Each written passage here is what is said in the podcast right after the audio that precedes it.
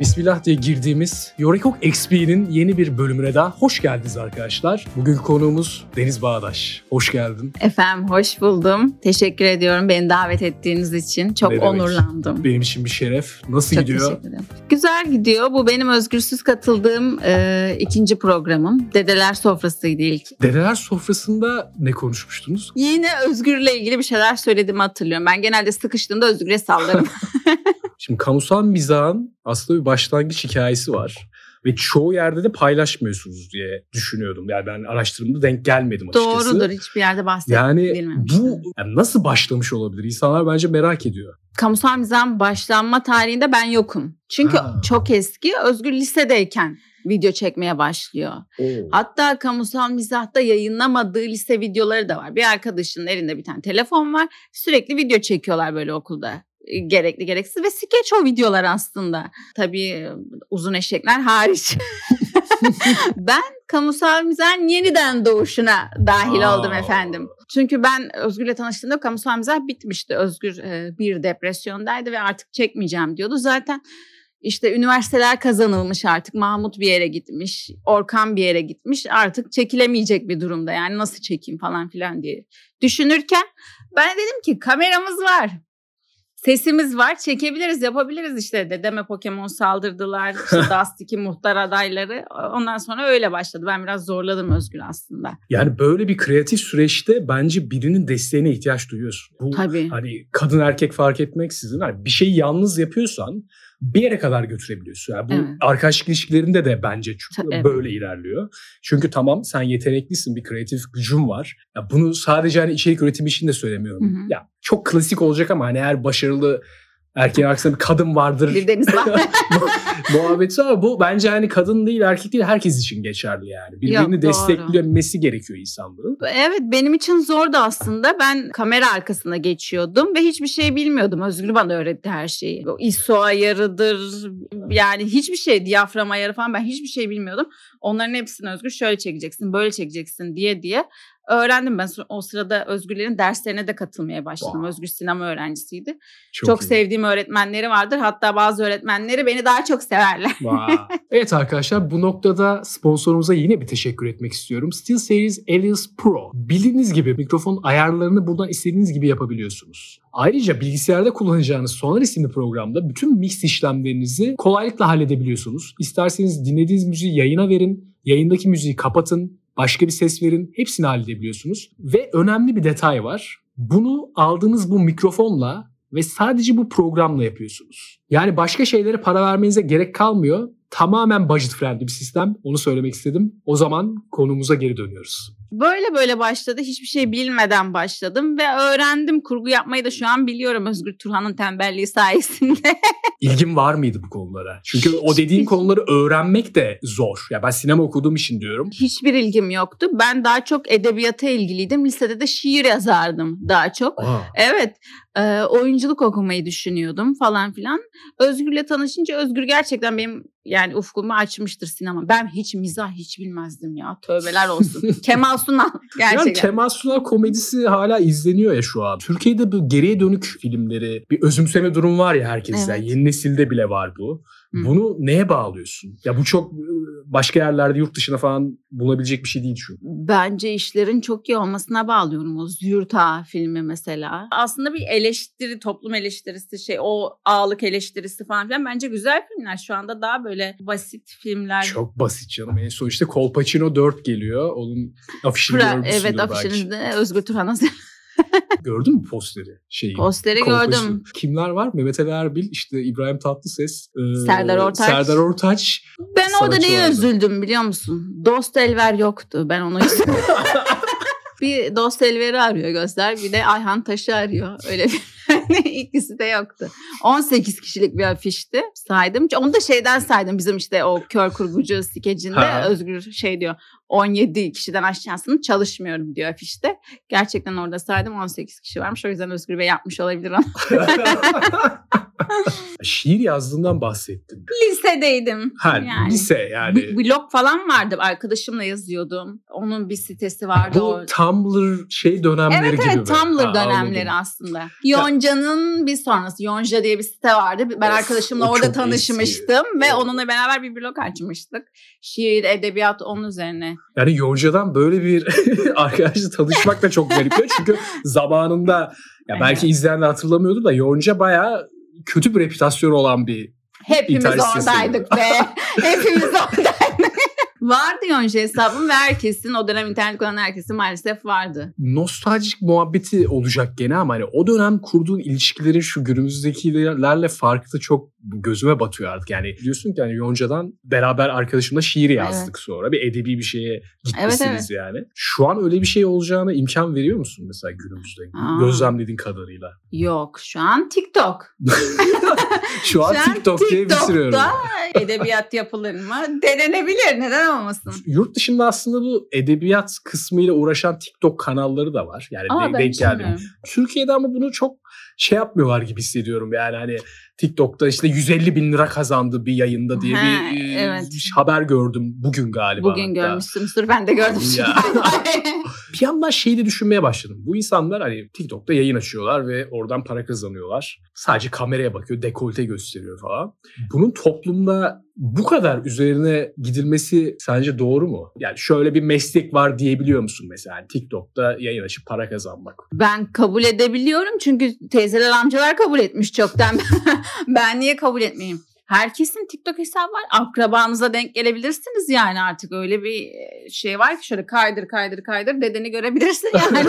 Korkuyor da insan bakarken kaydırırken neye denk geleceğim diye. Değil mi? İlginç bir yer. Yani- Herkesin var. TikTok konusunda şunu düşünüyorum. Ben TikTok hesabım yoktu uzunca bir süre ve bana sürekli dışarıdan işte sen internetle ilgilenen birisin TikTok hesabı açman lazım. Sana da denmiştir belki. E, tabii. TikTok hesabı aç bulunsun, yükle bulunsun, bulunsun. İnte- İnsanlar bunu istiyor, reklamcılar bunu istiyor diye.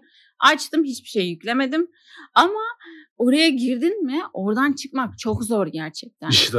Giriyorsun beni alıyor yani o kadınlar o amcalar beni alıyor bakarken bir yandan da izletiyor yani o bir şekilde. freak show izletiyor kendini ya İzletiyor. gerçekten yani ve şu an bence daha samimi içerik aradığı için insanlar. Evet, ya belki de Instagram'da şey vardı ya her şeyi böyle çok güzel üzerinde düşünüp paylaşıyorsun. Yani bir en güzel hayatın en iyi tatilini Hı hı. paylaşıyorsun. Bir kesin işte poz veriyorsun falan. Ya da ne bileyim ona göre curate ediyorsun. Arkaya şarkı koyuyorsun bilmem ne bir edit yapıyorsun. Hı hı. Instagram öyle çıkmıştı baktığında hatırlarsan. Evet, Şimdi TikTok'ta öyle bir şey yok yani. Direkt kamerayı alıp video çekmeye başlıyorlar Evet. mesela. Açıkçası geleceğe dair umutlarım biraz yeşil yeşertiyor çünkü daha samimi içerik peşinde koşmaya başlıyor insanlar. Hmm. Ya benim gözlemlediğim o. Ben şunun için ba- başlamıştım TikTok'a. YouTube'daki make-up artistler, Duygu Özaslanlar falan filan biraz daha TikTok'a kaydı. Çünkü daha kısa sürede ürün tanıtımı yapabiliyorlar. Ee, Ben de onları takip etmek için ya bir baksam mı dedim. Ama bakınca mesela bir şeye denk geliyorsun.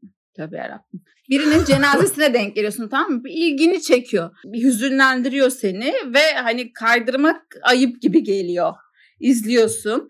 Sonra bakıyorsun ardına ardına böyle cenazeler düşmeye başlıyor böyle. Şaka yapıyor. O Evet, algoritma onu seviyorsun diye düşünüyor ve sana cenaze evet, mi? Nasıl bir cenazeler kafa? gönderiyor böyle. Bu- Çok Böyle bir korkunç. şey hayatımda ilk defa gördüm yani. Vardı Vine bitti. TikTok niye bitmiyor ya? Bu Duygu Özaslan'ı falan takip etmek istiyorum. Make-up, Hı hı. işte influencerlar, Evet, make-up influencerları falan diye.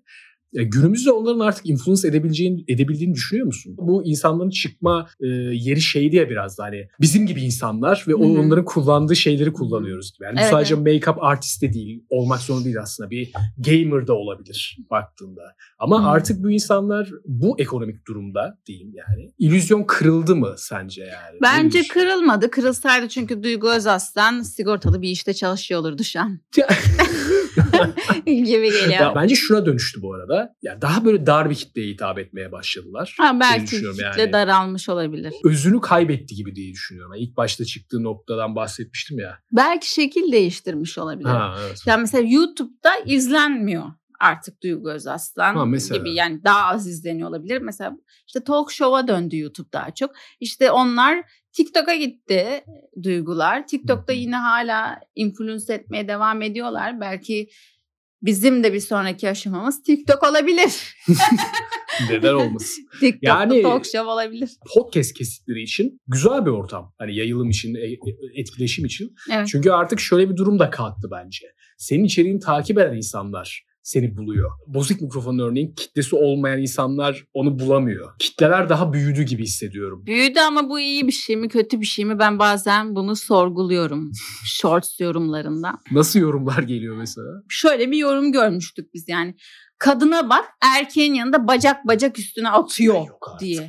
Bazen çok büyüyünce çok başka yorumlar da geliyor. Shortslar çok izleniyor. Neden izleniyor? Ben orada işte bir pornodan bahsetmişim. Bir kadının pornodan bahsetmesi Otomatikman algoritma tarafından kapılıp Evet. insanların, erkeklerin izlediği bir şey haline geliyor. geliyor. Ama baktığında e, yani talk show yapıyorsun ya ve o konudan da bu bağlamda bahsediyorsun ya aslında. Güzel bir espri dönüyor orada.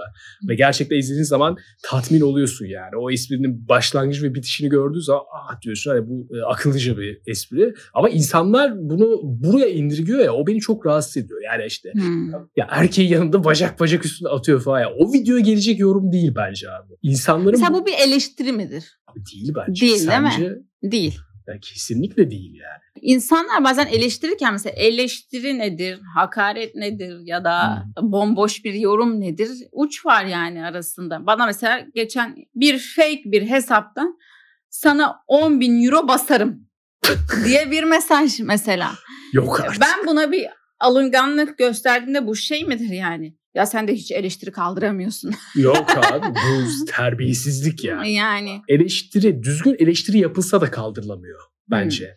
Ya bu da atıyorum mesela büyük internet yüzlerinin ya da işte YouTuber'da değilim de talk show host tamamen Ünlüler örnek veriyorum. Ünlüler işte yani düzgün eleştiri de kaldıramıyor. Böyle bir problem olduğunu da düşünüyorum ben. Bence ünlüleri eleştirelim ya. Çok para kazanıyorlar çünkü.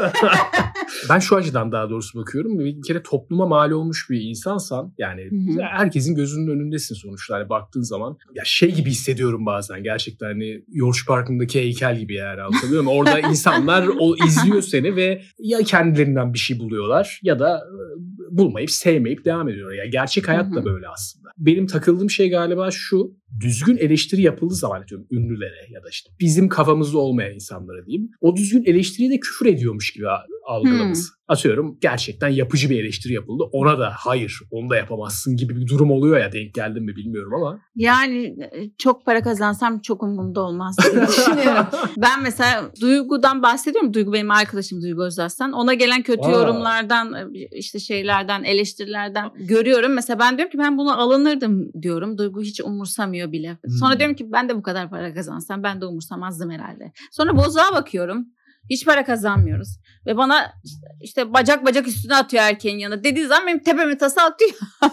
Şimdi çok takmıyorum mesela. Şimdi biraz daha rahatım. Ben aslında çok kafama takarım. Kaygı bozukluğu yaşıyorum. Bunun için terapiye gidiyorum. Bu arada hani şey diyebilirsiniz. Yıl olmuş 2023. Yani şimdi mi kaygı bozukluğu yaşıyorsun? Güzel şeylerin değerini de bil- bilmiyorlar. Ya bu bir noktadan sonra beni üzmeye başladı programda. Hep böyle şeyler duyduğum Hmm. için o yaptığınız içeriğe hani böyle bu seviyede yorumlar gelmesi ki oldukça yani internetteki şu an bence en eğlenceli talk show'lardan biri Ha, çok baktığınızda. teşekkür ederim. ona böyle bir şey gelmesi bütün insanlıkla alakalı yani böyle up olduğum zaman beni düşüren bir kafa oluyor yani. Hmm. Ama shorts yorumları öyle genelde. Reels.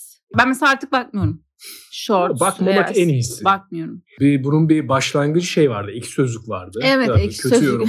O da bir e, şey oldu sonra. Bozdu bileyim, değil mi ekşi sözlükte? bozdu. hani hakaret ediyorsun bir de kalitelisini de yap gibi bir şey geldi. Yani Hmm. bir hükmünü kaybetti gibi hissediyorum ve bence bu jenerasyonda benim gözlemlediğim şu hani bir hakaret olduğu zaman bu norm olmuş gibi bir şey oluyor yani. Ama Birbirine- mükemmel bir güç değil mi ya? Ben mesela Ekşi Sözlük'ün bir programına katılmıştık Özgür'le beraber. Orada şey demişlerdi. Ha hani, Pena'ya galiba. Pena'ya ben de ka- katılmıştım. Aynen Pena'ya. Size de dediler mi hani isterseniz işte Ekşi Sözlük hesabı verebiliriz. Ha, evet şey bana verdiler hatta. Verdiler. Mükemmel bir güç. Ben kendime Ekşi Sözlük hesabı açtım. Ha yazıyorsun bayağı. Yazıyorum. Harika. Hem de nasıl yazıyorum. Mükemmel. Özgür de aldı. Özgür garibim saf. Özgür Turhan olarak aldı. Böyle bir ha, Ekşi sen anonim. anonim. Tabii ki de anonim al- aldım. Ben o zaman Ha, şey diyebiliriz. hayatınızı denk ya. alın. Ek sözlükte gezerken hayatınızın bitebileceği yorumlara denk gelebilirsiniz gibi Ben. bir şey. Yine ben yapıcı eleştiri yaparım. Ama hakaret etmem. Hani bir ara mesela hani ek sözlük sansür oldu, yasaklandı muhabbeti vardı yani. Ona da karşıyım yani. Baktığın zaman internetin o döneminin bir e, arşivi gibi görüyorum. Yani bu dönem nasıl bir tayfa varmış? Pandemi döneminde neler yazılmış? insanların psikolojisi nasıl değişmiş gibi. Sadece e, artık e, bence insanlar böyle platformları aramıyor gibi hissediyorum. O eskiden taktığımız ek sözlük Hmm. falan diyorduk Evet, ya. evet. Şimdi insan çok sallamıyor. Benim ilk ek, ek sözlüğe başlığım açıldığında ben çok sevinmiştim. Çok mutlu olmuştum. Onu hatırlıyorum. Şimdi çok bakmıyorum ama. Baktığında sonuçta Amerika'da örneği yok. Yani ek sözlük gibi bir yer sadece. Böyle bir Reddit. Ama orada görsel falan da giriyor ya işin Hmm. içine. Bambaşka bir yere giriyor. Reddit bambaşka bir bela bu arada. Giriyor musun? Çok ben tüm şakalarımı tüm şakalarımı Reddit'ten arakladığımı basitçe Wow. söyle, söylerim. Yani etkilenirim Reddit'ten. Şey diyeceğim. Histerik YouTuber videom vardı ya. Evet. Oradaki mesela hani kameranın önüne geçiyorsun. Aslında orada bir karakter de YouTube'a video çeken bir influencer gibi yani. yani. Parodi İşte gibi parodi, aslında. onun evet. parodisi. İnsanlar Türkiye'de ve yurt dışında da bence hala bu kafa var. Kameranın önüne geçip bir şey yapmak böyle çok anormal, ucube bir davranış gibi geliyor ya insanlara. Ben hala bunun bu şekilde görüldüğüyle alakalı feedbackler al- alıyorum bu Hmm. arada. Yani arkadaşım abi hani vlog çekmeye gidiyorum mesela. Yurt dışına bir ülkeye gitmiştim baba Ha, diye. demek istediğini anladım. Orada hani abi şizofren gibi dolaşıyor musun falan. Ulan vlog çekiyorsun. Yani orada arada ben- kamerayla konuşmazsan olmaz. Ben hala vlog çekemem. Aa. Çok utanırım. Çok rahatlatıcı bu arada. Kafada Çok o kadar çok utanırım. açıyor ki. Yani şeyini kırıyorsun işte utangaçlığı kırdıracak İşte bir şey. evet. Benim mesela bir arkadaşım vardı. e, Çok güzel fotoğraflar çekiyor. Erkek bir arkadaşım. Sevgisinin fotoğraflarını inanılmaz güzel çekiyor. Ben dedim ki nasıl çekiyorsun ya? Bunu Özgür'e de öğret. Özgür de çeksin benim fotoğraflarımı şöyle falan.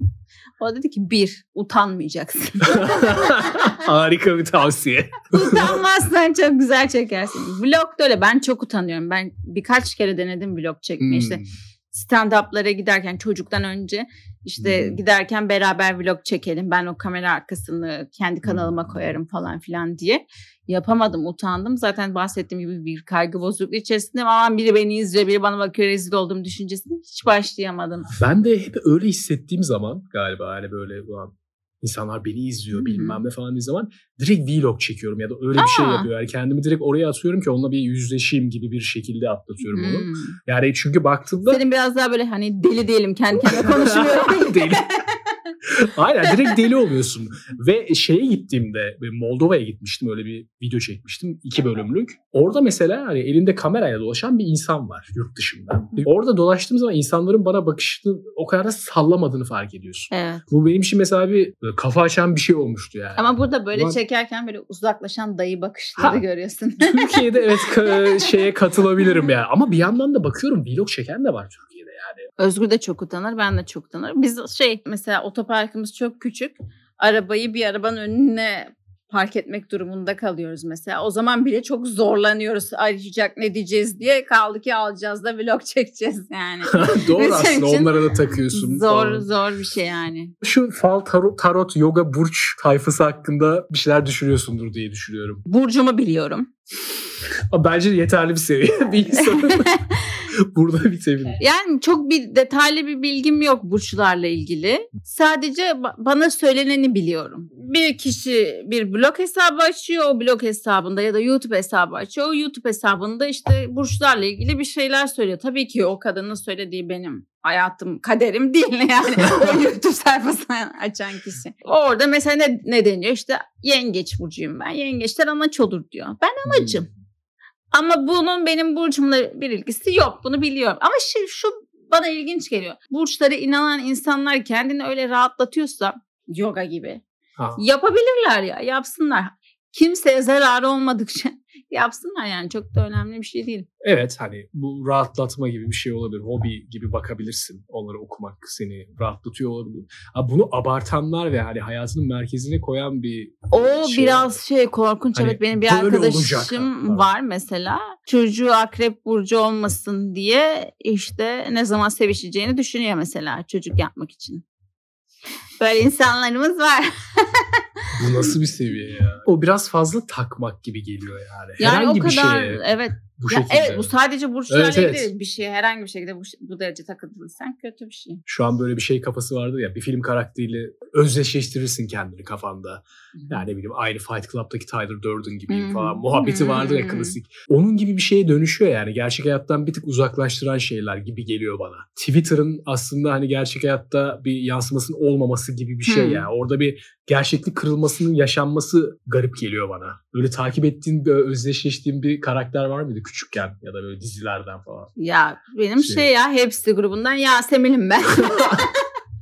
Oldukça naif bence. Hemen her arkadaş grubu buluştuğumuzda işte o zaman artık kasetten 90'lar dönemi kasetten açardık. Böyle ilk işte ben Yasemin'im ben Cemre'yim. seçiyorsun. İşte seçiyorsun başlıyorsun sonra açıyorsun. Ben onu hep hatırlarım. Ben hep Yasemin olurdum. Rusları da çok severdim. ben. Ruslar.